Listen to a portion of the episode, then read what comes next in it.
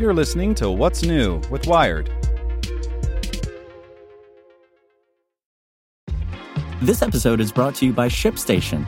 You know, some things take a lot of work, like sending little robots to far off distant planets. And just as that's challenging, so too is running a successful e commerce business, especially when there's so much to do. So I want to introduce you all to ShipStation. Now, I love using ShipStation because of its easy to use dashboard, which makes managing orders and printing labels a breeze and super smooth. Oh, and the customer service is just out of this world. It's exactly what you need to help grow your business. Sign up for your free 60-day trial at shipstation.com slash technews. That's shipstation.com slash technews. This podcast is supported by Tools and Weapons, the podcast hosted by Microsoft Vice Chair and President Brad Smith.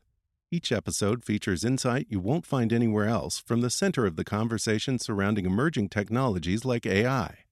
Right now on the podcast, you can hear a special episode where Brad Smith lays out Microsoft's vision for a vibrant marketplace driving the new AI economy. To hear more, follow or subscribe to Tools and Weapons with Brad Smith wherever you get your podcasts. Welcome to the spoken edition of Wired.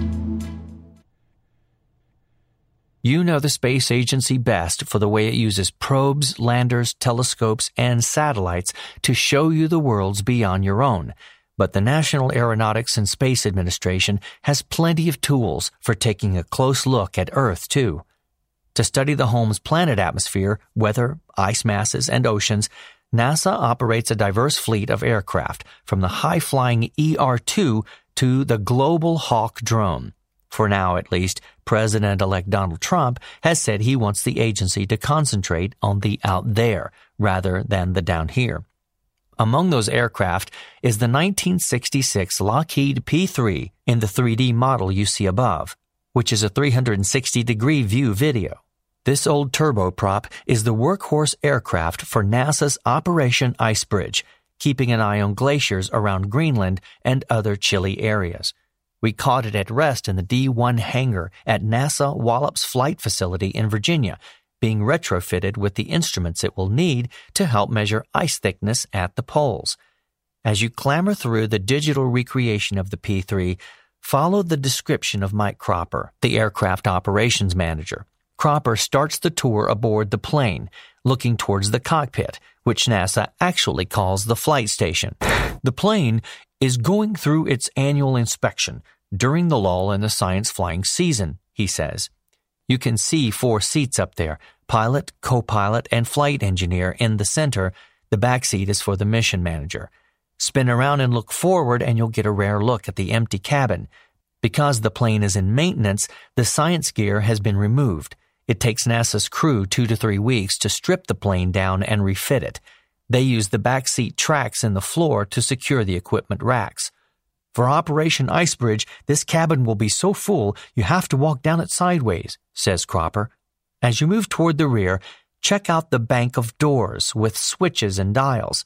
That's the Lockheed built power system, which NASA heavily modified for these missions. The window holes are a couple of different sizes on this plane. The circular windows are standard on a P3, but the smaller ones are from a DC 8. They can be removed and replaced with instruments. You can see a couple of those from the last mission lying on the floor. They're the white circular discs with pipes and tubes sticking out. Right at the back, there's the in flight food service, such that it is. Just a small fridge and microwave. There's a lavatory back there too, because missions last eight to nine hours. Still, it sounds better than a standard flight in economy. The seats are pretty comfortable, says Cropper.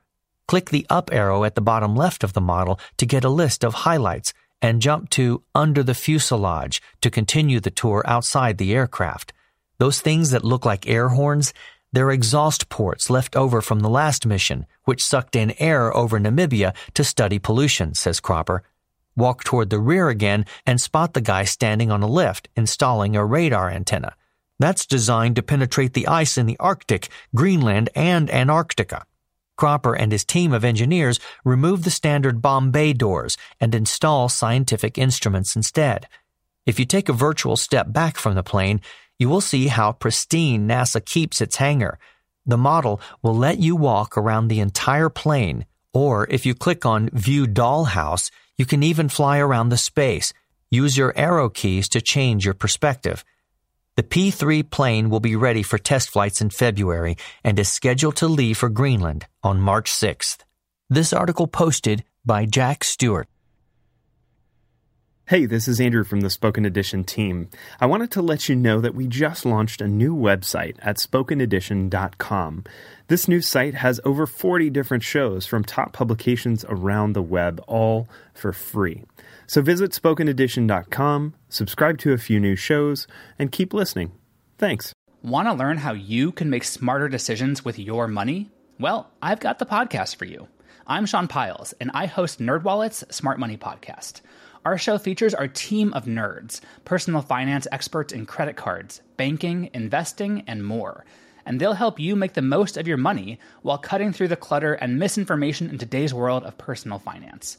You'll get clarity on strategies to help you build your wealth, invest wisely, shop for financial products, and plan for major life events. Listen to NerdWallet's Smart Money Podcast wherever you get your podcasts.